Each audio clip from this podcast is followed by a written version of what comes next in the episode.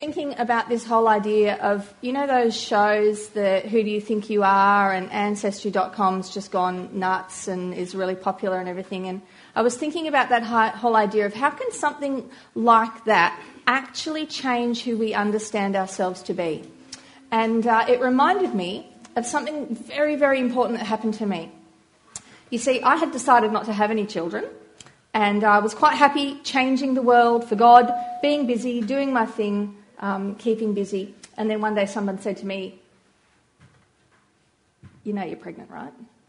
I've been married 10 years and I did not want to have children anyway. That's a whole other story. But I found myself expecting a baby. And after I got past all of the crisis of that, someone came up to me and said to me, Do you realise that when you have this baby and you look at that baby, it will be the first time you've seen your own flesh and blood? Because I'm adopted. So the people that had raised me, the people that had been around me all my life, they were not like my flesh and blood. And, and I shared a story the other week about how I had learned to embrace that family, and absolutely they are my heritage and they are my family. But this moment when the midwife put this baby into my arms, and I looked at him and I said, Oh, Jack, you're mine, and I'm going to love you forever and you're perfect. And, and it actually changed me to the core of my being. And you might, you know, mums out there, I'm probably talking more to, you know, more women out there this morning because there's a lot, lot, of blokes away, but you might say, well, we've all experienced that, we all understand that, or some of you might go, oh, I didn't feel that at all. And I, I don't know, but I know for me, it actually changed who I understood myself to be. It actually changed the light in which I saw myself. I, can't quite explain all the details of that, but I just know it did change me. So I was thinking, I'm going to trip over these, I'm going to put them away. I was thinking about this whole idea of what we're talking about this morning. Who do you think you are? And the Exodus story. So I'm going to do a quick little recap just on where we're at so far. So God um, created the world and He created the people, and the people got about living, and they always seemed to stuff it up, and they always seemed to get it wrong, and God would always go back to them and say, It's okay, I will fix it. And at one stage in the story, we pick up the story of Exodus and we find that the people, God's people, to whom He's made a promise, have found themselves in slavery in Egypt. And they are very oppressed and they are in a really difficult situation. And um, Troy talked um, a few weeks ago about how God remembered them, He heard them, He felt their heartache and he felt their cry and he remembered them. And then God went into battle for them. So there's been plague after plague after plague after plague because Moses had been asked by God to go to Pharaoh and say, Yeah. And I spoke one week, a couple of weeks ago, about in, in one of the passages, it actually says, Let my firstborn go. Because, like, it, it's even more than I'll let my people go. It's let my precious firstborn, the one that I love, in the way that God looks at us and the way that I looked at my son Jack and went, wow, you are mine forever. And so um, God has been asking Pharaoh to say, let my people go. And Pharaoh says no. And God says, well, bam, and Pharaoh says, no, anyway. And God says, bam, again. And, and it goes like that. And I won't do that 10 times because I'll get dizzy and fall off the stage. And it gets to the end of the ninth. No, I will not. Yes, you will, says God, because he's fighting with every ounce of power within him. And Pharaoh still says, No, I will not let your people go. And God says, Well, you will this time. Because I really, really, really want them. Now, I, I was going to click some slides. Let's do that. Now, the Lord had said to Moses, so we're in Exodus chapter 11, if you want to look it up, or you want to look it up on your devices, or you can read it with me on the screen. Now, the Lord had said to Moses, I will bring one more plague on Pharaoh and on Egypt. After that, he will let you go from here. And when he does, he will drive you out completely. This is going to be a doozy. so Moses said, This is what the Lord says. About midnight, I will go throughout Egypt. Every firstborn son in Egypt will die. From the firstborn son of Pharaoh who sits on the throne to the firstborn son of the female slave who is at her mill, and all of the firstborn cattle as well. And then he goes on to describe to the people of Israel what they should do in order to be marked out as God's special people and, and receive a protection from this thing that is going to happen to the people of Egypt. So he talks about um, taking an animal and offering it as a sacrifice and taking the blood of the animal, and they had to actually paint it on the door frames of their houses so that when God passed over, he would know they are my people, they are my people, they are my people, they are not. They are, they are, they are, they are not. And even more so, I love this bit. It actually goes on in uh, a little bit further. It says, "This is how you are to eat the so they were to eat the Passover and paint the blood. This is how you are to eat it with your cloak tucked into your belt, your sandals on your feet, your staff in your hand. Eat it in haste. It is the Lord's Passover." And, and, as I was reading this, I've been reading it and reading it and reading it, really absorbing the story and entering into it. I was just, I was imagining myself as a child that night backed into the corner of my house with my jacket tucked in like Harry High Pants. And I don't really care because dad is at the door and he's like, just hang on, honey, I'm just going to check again. Yep, we didn't miss a bit. No, nobody saved any of the food, have you? Because we weren't meant to save any, we were meant to eat it all. Have we done it right? Yep, yep, yep. And they would be sitting there Nobody, they would be holding their breath, waiting, because they had all been told that God was going to come over and go, nah, yep, yep, nah, through the night. I, I, I, don't know whether you're imagining it. It would be as frightening as all get out. With your jacket tucked in, your staff in your hand, your sandals on at two in the morning, going, what's going to happen? It would have been a very long, dark night. It goes on to say, At midnight, the Lord struck down all the firstborn in Egypt. From the firstborn of Pharaoh, who sat on the throne, to the firstborn of the prisoner who was in the dungeon, and the firstborn of all the livestock as well. Pharaoh and all his officials and the Egyptians got up during the night and there was loud wailing in Egypt. I can, I can kind of picture it. I'm backed into the corner of my room and I'm like, Dad, did, did you definitely, did you, like, did you need, were you meant to put it on the windows or just the doors? Don't worry, I've got it covered. We've done what God asked us to do. And then, like, you know, when you're sitting there and it's like, and you hear a scream and another scream and a distant scream. Oh my goodness, this is all I can say. Seriously. That's hor- what a horrifying. Thanks so much, Troy. Loving, loving the passage. This is great. And this is the point at which we actually have to dig deep and grapple because that's awful. That's awful. There's a there's so the new movie of Exodus. They kind of made a new cinematic movie um, a little while ago, and uh, we went to the cinemas and we saw it. And it's the story of Exodus and, and Pharaoh and Moses and let my people go and all of that kind of stuff. And there is this one scene. I don't know whether you've seen um, this particular make of it, but where where Pharaoh comes out and he meets with Moses and Moses' posse and Moses is ready to let my people go because it's the next morning after the dark, long, long night of the Passover. And Pharaoh comes out and he hops off his chariot and he's got this, this infant wrapped in burial clothes. And he, come, and he comes forward out the front of all of his people.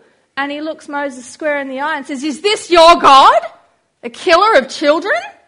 I, I was ready to switch that movie off and leave the cinema. That's awful. That's terrible.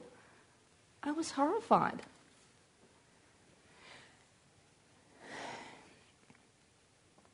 I was really troubled. And, I, and again, I have, I've had to come and have another grapple and another look and another think. Is that, is that God? Wow. And I guess I had to bring some things into perspective. So I had to kind of go and, and do a bit more wider research and have a bit more of a think and, and actually begin to work this out in the light of, of the story that I know that God has gone on to do and the character that I believe um, that He has. And infanticide, which is the killing of children, was something Pharaoh did. So remember the, the story earlier on? When we're sitting there and we're like, Pharaoh is saying, well, there's way too many of the Israelites, there's too many of the Hebrews. Drown all the firstborn baby boys in the river. Wow, that's pretty rotten. So that it, it was a thing, right? It was a thing that was happening. And then I began to think, is that, is that what God did? Did God do, well, I'm going to do with you what you did to, to my people? Is that, is that what's happened here? And then I had another think about it, and I thought about the children who would have died during the night. Actually, they probably just died in complete and utter innocence, snuggled up in their beds. Just snatched. Just like that. Like that. Just, just quietly and calmly snatched from their sleep. The agony was that of the adults. You know, which, which is harsh and full on. But, but I think the, the emotion in me that got all caught up in the did my God kill babies? Oh, actually, I have to measure that. And, and then I thought, and I, I don't know whether this is accurate, but I, I reflected on the, what I know of Jesus on the cross and when the other prisoner turns to him, and Jesus' response is, Surely tomorrow you know, to, or today you are with me in paradise. And I just wonder whether there was a great party in heaven that morning, the next morning. All these children, they are with God. It's not them I should be grieving. So I'm trying to hold it all in perspective. Is this my God? Well, you know. And then the big cruncher. This is the thing that I actually landed on. In all of this, is this, is this my God? I actually think that it broke his heart. I don't think it was a flippant thing that he did. I don't think he said to Moses in the, the burning bush when, when Moses encountered God, I don't think God said, Go and tell Pharaoh to let him go, and I've got, he's going to get one chance. And I'm going to rip out the, the awful thing, which is the Passover. He didn't. He fought, and he fought and he fought and he pushed and he pushed and he pushed. And then at the very end of his tether, he said, This is how far I will push, because this is how much I love my people. This is how much I want them back. So I think that it's my, um, perhaps it's my naivety that wants to get caught up in the that's awful. But actually, if I think of the really big picture, that's how much God loves his people. He loves them so much that he is willing to rip his own heart out and do something that just grieves him.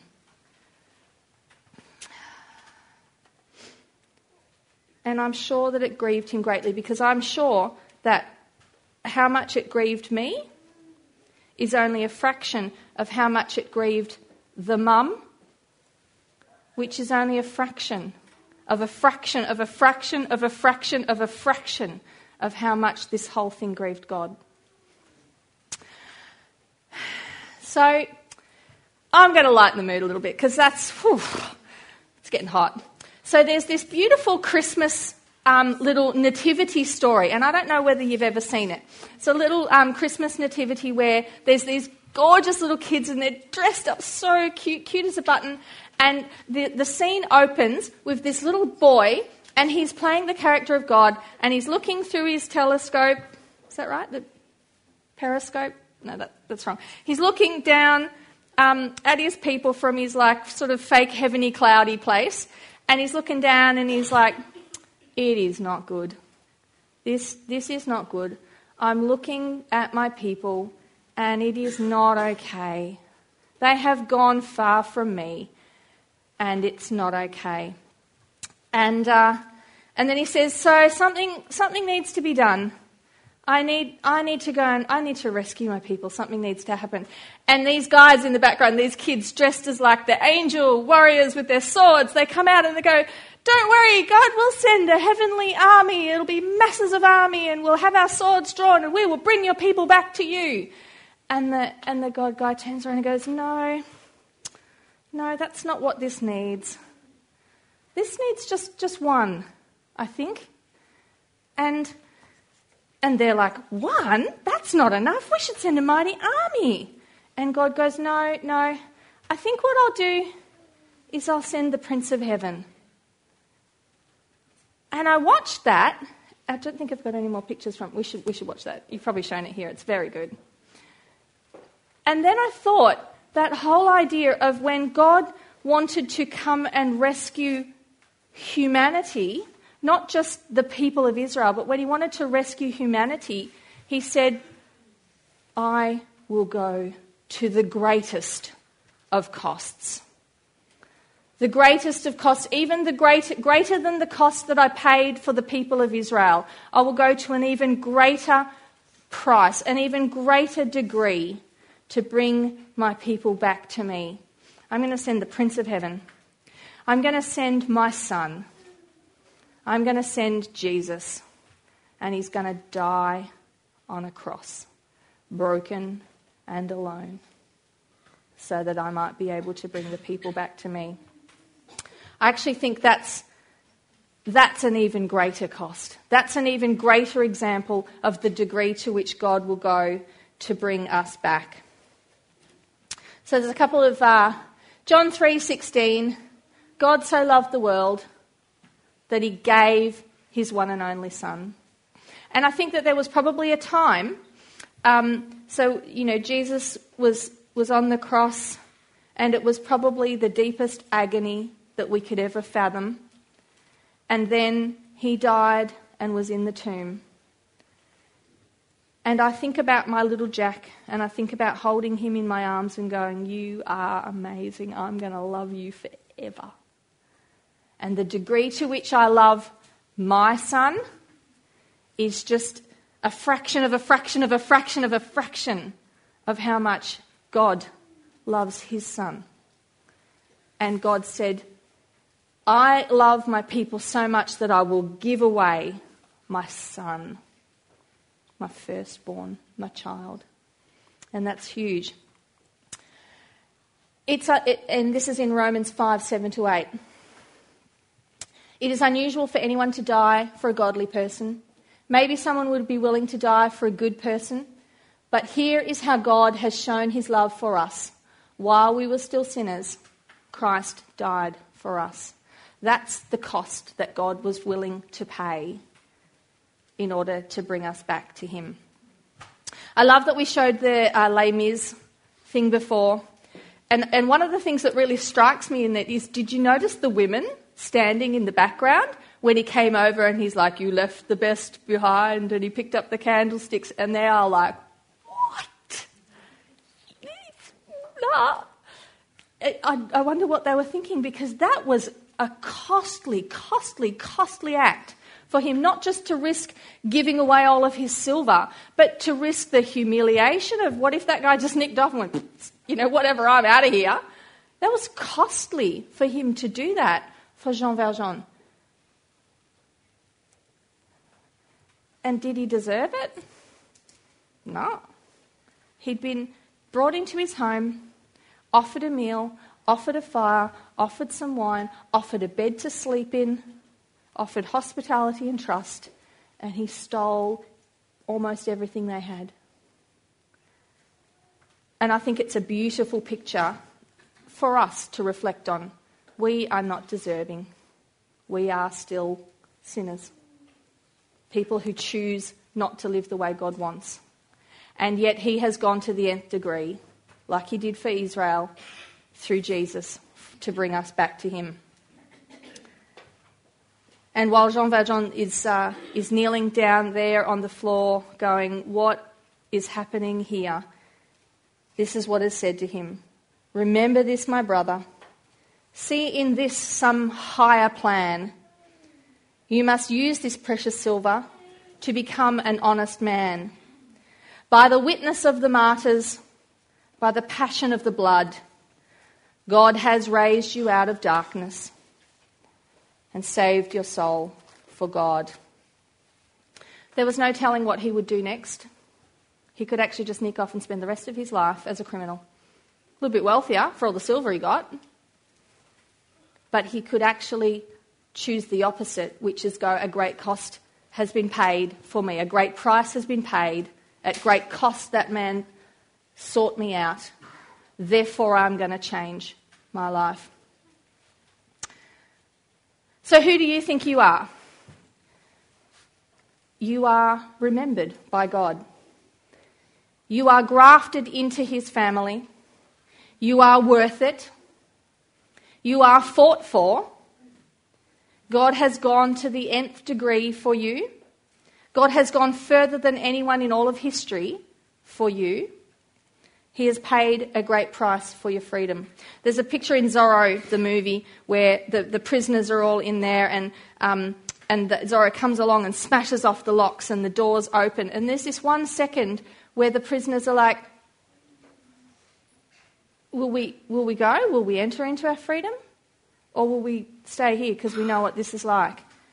And I just wonder whether this whole story, this whole Exodus thing for us, is for us to understand that God has purchased us at great price. And will we actually live as if we have been freed? Or will we choose to ignore the cost, the value, the price that's been paid? Who do you think you are? Well, I'm not worthy of the price he paid. Great. He didn't pay it because you're worth it, he paid it because he wanted you. Who do you think you are? Well, I'm an addict. I can't change it, it controls me.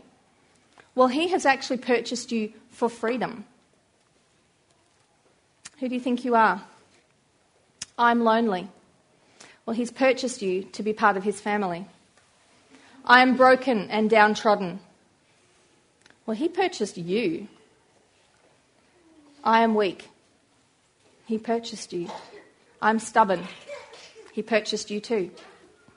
I'm filled with envy, lust, control, bitterness, disappointment, laziness, gossip, whatever it is that you think you are, He purchased you to be free and to be His. It's a lavish love, it's a radical love. So, my question is who are you? Well, who are you not to be changed? Who do you think you are to not allow God to change you? We're going to share in communion in a moment. And I guess the things that I want um, you to think on as the band are coming up is I want you to think on the Passover and think about how much God must have wanted his people back.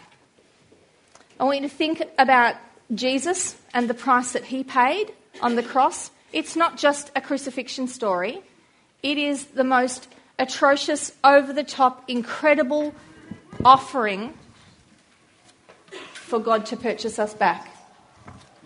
And the question I want to leave you with is what difference will being purchased by God make to your understanding of who you are. You have been saved for God.